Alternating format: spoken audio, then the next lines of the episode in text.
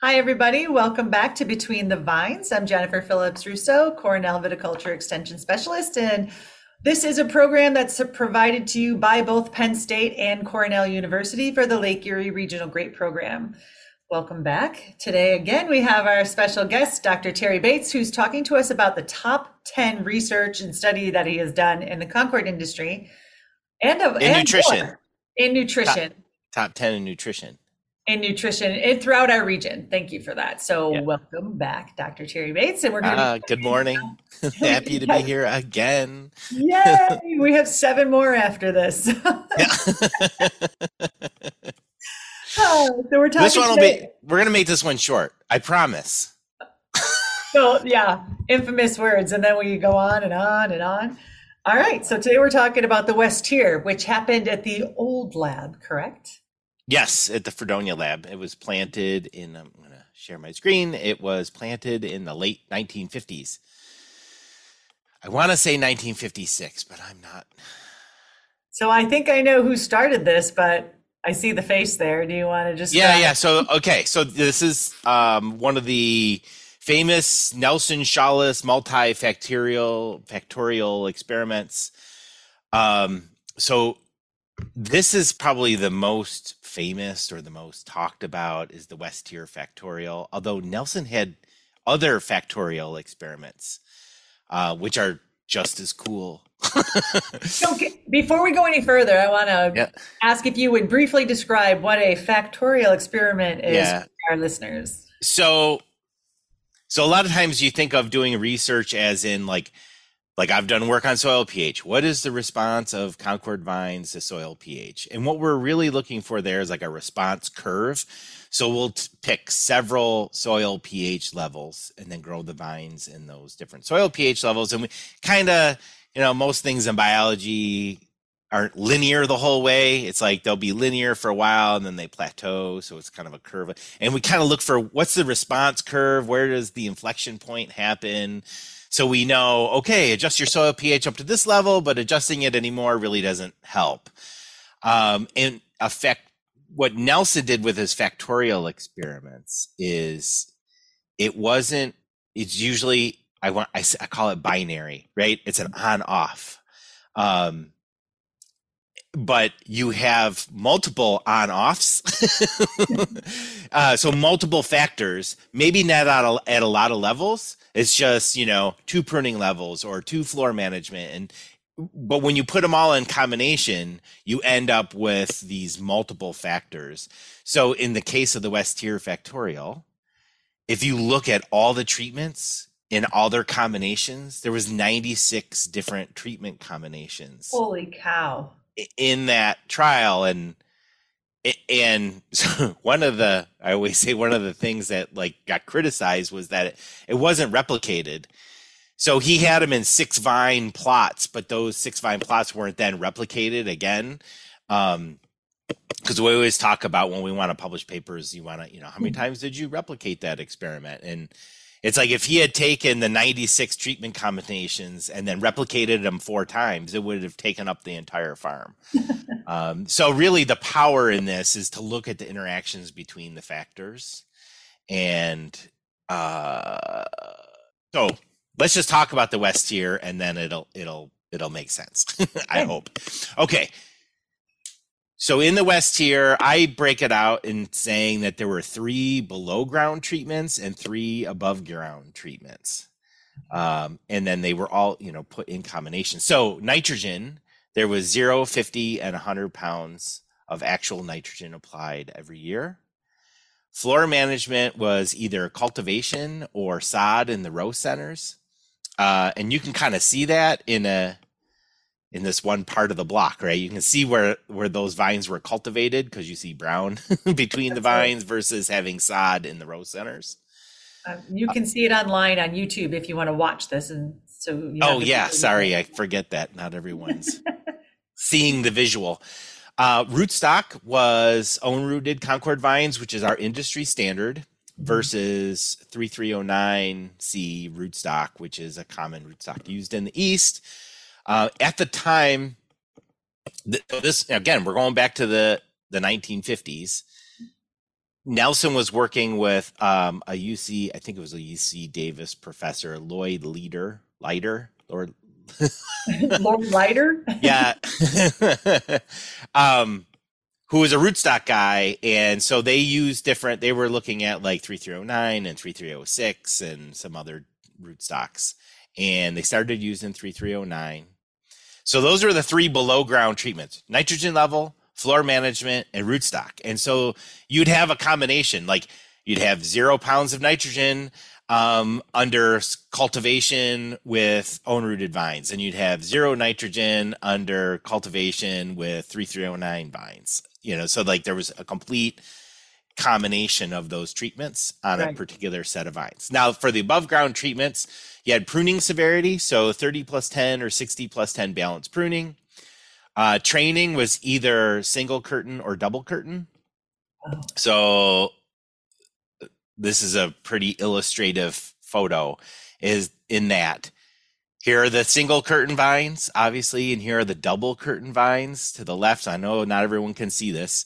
So the there are the same number of vines on the right side of the picture in single curtain as there is in the left side of the picture in double curtain. It's just that in double curtain, you've divided the canopy over two trellis wires, and and this is a great illustration to show how the double curtain intercepts more sunlight per unit land area, which can lead to higher productivity of the vines. If you have, if you can support that with a uh, vine size, right? You have to you have to grow enough canopy to be able to fill two trellis wires. right, that is a great visual. Um, and then shoot positioning. Uh, so there was either shoot positioned or not shoot positioned vines and the idea was you're trying to improve the fruitfulness of the buds that you are going to retain during pruning so you do that by downward shoot positioning in concord so you have this drooping growth habit and your shoot positioning to eliminate shading within internal canopy shading. And so you improve the fruitfulness of the buds, of the base buds that you're going to leave during pruning. And the original um, Geneva double curtain work that was done, it's like Nelson would not call it Geneva double curtain unless there was shoot positioning wow. employed. You needed to maintain those two different curtains of foliage to have it actually be GDC, called GDC. So, okay. That's a story for another time.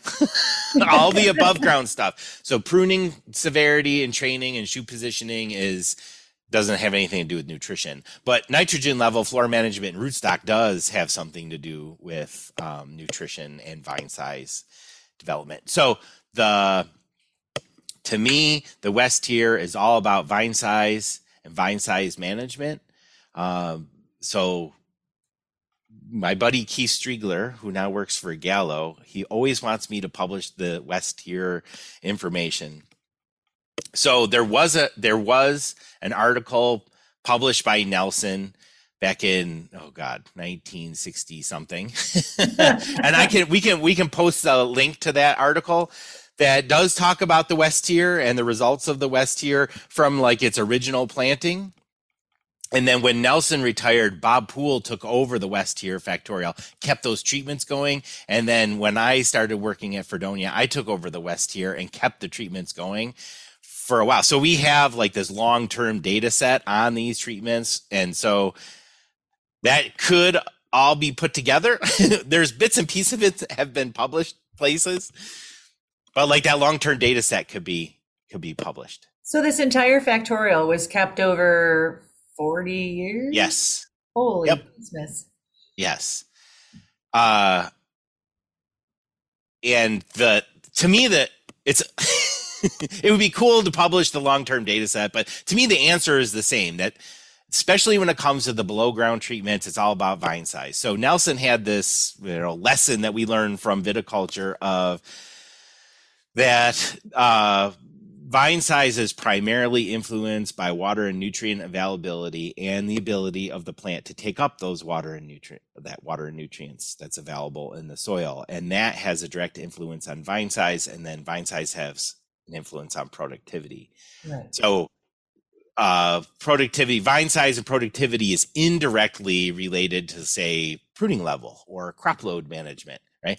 You, so I always say when someone says, "Oh, I'm having productivity problems with my vineyard. The vine size is too small. I'm not intercepting enough sunlight. What should I prune to?" It's like I don't care what you prune to. Let's start working on what your water and nutrient problems are yeah. first. Fix those, and then you'll when you you know even when you're we're planting young vines, we say you got to grow a vine before you can grow a crop. Well, in a mature vineyard, that's the same thing. You have to grow the vine first. You have to grow enough foliage to intercept sunlight and turn that sunlight into energy. Um, so, so this whole West tier thing to me is about vine size management and the treatments. So, like with floor management, if you have sod that competes, outcompetes the grapevines for water, and so the vine size are small. So you do a little cultivation and the vine size gets a little bigger. And then you have zero pounds of nitrogen, 50 pounds of nitrogen, or 100 pounds of nitrogen. And you, you know, you, you have no nitrogen and growing them in sod. They're very, very small vines. And then you do some cultivation and add some nitrogen. And all of a sudden you have bigger vines and higher productivity. Um, and, and another, you may, like today you may think wow that's just not rocket science you know? You give the vines a little water and you give them some nitrogen and they're bigger and they do better. It, you got to remember when nelson started this trial when he started working like in the late 40s and the early 1950s like two tons per acre was kind of good in wow. terms of yield. So like yeah he was walking into, into a situation where grapevines were grown like little bushes and you're and he was like hey you know if we give them some water and we give them some fertilizer they're going to grow bigger and we can and then we can have bigger crops. And so the i think that foundational lesson to me is important in that it's really it's basic horticulture right water and nutrient availability and uptake leads to higher vine growth more light interception and increased productivity um, and then okay so now we have this whole issue about rootstock so we've you know, uh, cultivation is better than sod in terms of water management. Um, a little bit of fertilizer is better than no fertilizer in terms of nutrient management. I have to say, if you go, we say this, when he went from zero to 50 pounds of nitrogen, he saw a boost in vine size and yield. When he went from 50 to 100 pounds of nitrogen, he did not see any increase in vine size or yield.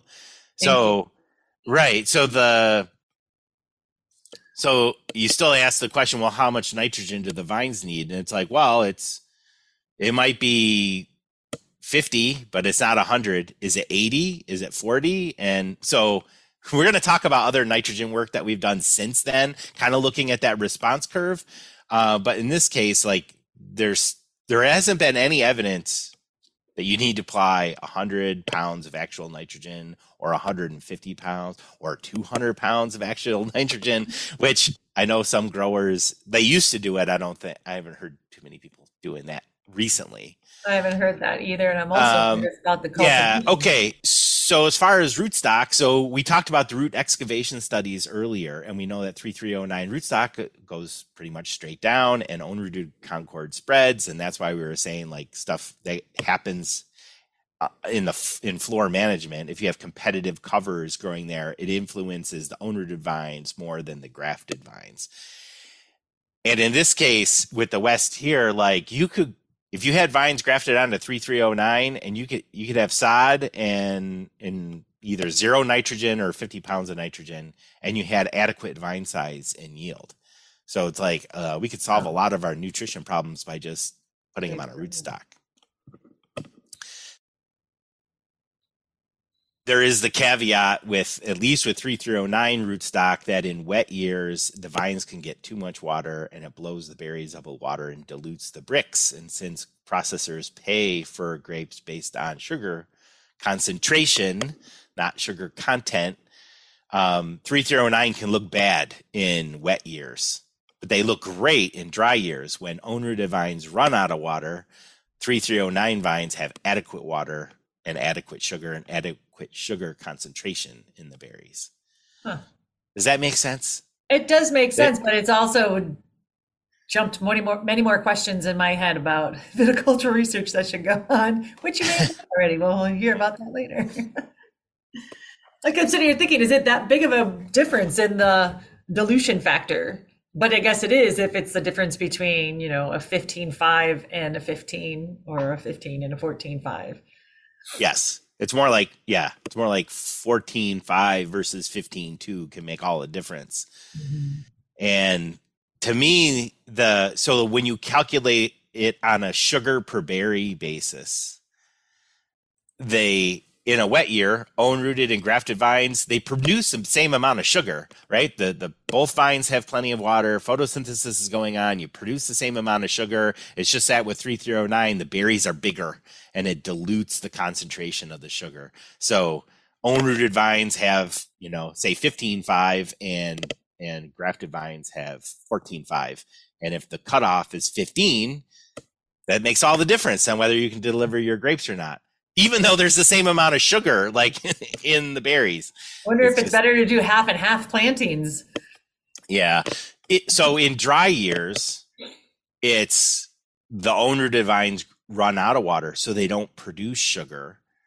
So they, they still may have smaller berries, but uh, they just don't have enough sugar so they don't whatever they're not making the Brix by harvest where grafted vines are because they maintain they're well watered. They have lots of photosynthesis producing sugar and that's being pumped into the berries which aren't as big because it's a dry year and that makes them look good in dry years. Nelson used to say and i think I, it might even be quoted right out of the paper that that grafted vines are superior in dry years or lower than average precipitation years, and they are inferior in wet to above average precipitation years.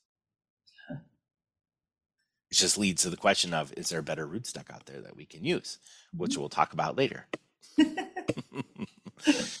so the nitrogen thing is very interesting. I like that you said you didn't get any more of a boost after 50 pounds per nitrogen because I know that there were some people, like you had mentioned in the past, that were putting on just blanketing, which led into some of your efficient vineyard work as well 100 pounds per acre across the board. yeah. So, I mean, you got to think about our industry. In mm-hmm. general, our industry are own rooted vines and they, they do manage the floor, you know, to try to eliminate competition for water during the times of the year that the vines need water. Um, and then it, as far as nitrogen goes, you know, it's to put on 100 pounds of actual nitrogen. It had historically has been cheap insurance, right? The fertilizer has been low cost, and it's like, oh, you know, 50 pounds is good. Let's. I'm just going to overshoot it. I'm going to apply 100 pounds of nitrogen per acre, and that's fine. But now the cost of fertilizer has been going up. The cost of fuel to drive through the vineyards going up. Cost of labor is going. Everything's going up. So now our margins are getting tighter and tighter. And you're like, oh, do I really need that? right. Um, you know, and and and then there's the environmental factor. You know, just be yeah, just you know. Sure, we can dump on this fertilizer, and then when you find out that half of it ends up, you know, just leaching through the soil profile, that's not good either. So we're trying to be environmentally sustainable too by dialing back and and so mm-hmm. we have recommends based on you know adding what how much nitrogen you add per percent organic matter in your soil. And if you have to put on large doses of nitrogen you know do it in a split application so it's more efficient and less impactful on the environment. And, and it's the 25% efficiency uptake. Yes. Yeah. So so the west tier to me it, these factorial experiments were very important and there's a lot of great lessons learned and it's the foundation you know as i said it's a binary thing. It's on or off you know did it work did it not work? Did this combination work or not work? And then we see that foundational like binary code and then we go from there and say okay we know that nitrogen has an effect. Okay let's do more experiments to look at proper nitrogen levels or floor management works you know you know getting the water competition away from the vines. That's a good thing. Okay, well, how can we do it better? How can we do you know different floor management treatments or different floor management strategies uh, to get the vines the water they need when they need it? What rootstock do we use, and does the rootstock change with soil type? And we've done all those you know things since then. Um, but it was this foundational kind of research these multifactorial experiments that taught us how to grow grapes and how to they they pointed us in the right direction for okay where do we want to explore further um, in terms of dialing in our management practices it is an amazing study and i can't believe that it was continued continued for decades what a great data set and like you said I look forward to hearing what stemmed off of this research. And I know that we talk about it a lot in our recommendations that we give, but hearing how it progressed has been very helpful. So thank you for sharing all of that. What's next? Uh, what is next? Let's see. What's my next slide? oh, uh, nitrogen fertilizer efficiency. So we'll talk about that next time. Perfect. So yep. Terry, Terry and I are both traveling next week, so you may have to wait a little bit longer for the next one, but just keep you the anticipation of coming back and checking in. So, is there anything you wanted to add before we go on, or before uh, we sign off? Bloom prediction: the locust. That so today is May thirtieth and the locust in Westfield in my backyard was blooming. That puts us like 10 days from Concord bloom on primary shoots that were not frosted. I know there's some some frost damage out there.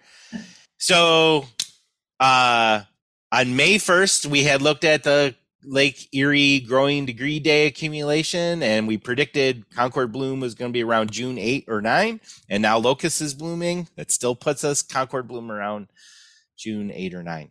So if you're trying to kind of schedule your season around that, which thank you, bloom. thank you for bringing that up because you should be keeping track of that not only in your viticulture extension planning calendar that the Lake Erie Regional Grape Program gives out to all of your members. That's for your own data management, but you should be putting that into NEWA for all of your models, your grape Berry Moth model. The tighter you have it on your own farm, the better the prediction for you. So. Thank you for joining us. Yeah. You can use your MyEV and MyEV data collector to go out and assess where you have frost damage. And then that would lead into where you would do crop estimation samples at 30 days after bloom. So there's lots of stuff you could be doing right now. Lots of stuff. And you should get out there and do it. And if you do have questions about the MyEV platform that Terry was just mentioning, you can go to the VIT blog on the My Efficient Vineyard website. You can contact myself via email and we can set up an appointment to go over that and set your farm up if interested and then terry and i will probably be, probably be scheduling another workshop it's definitely during the winter grower conference next march but for this season hopefully we can get another one in i'm not sure when but i would love to do it before crop estimation He's, if you could see his face laughing at me because our tight schedule thus far yeah. everything's tight Everyone's busy this time of year. It's great. It's really well. I hope all's well with you and your operations. Please, if you have any questions, leave comments below on YouTube or reach out via email. And thank you, Dr. Cherry, for joining us again. And we'll see you soon. Okay. Have a great Thanks, week, Jen. everyone.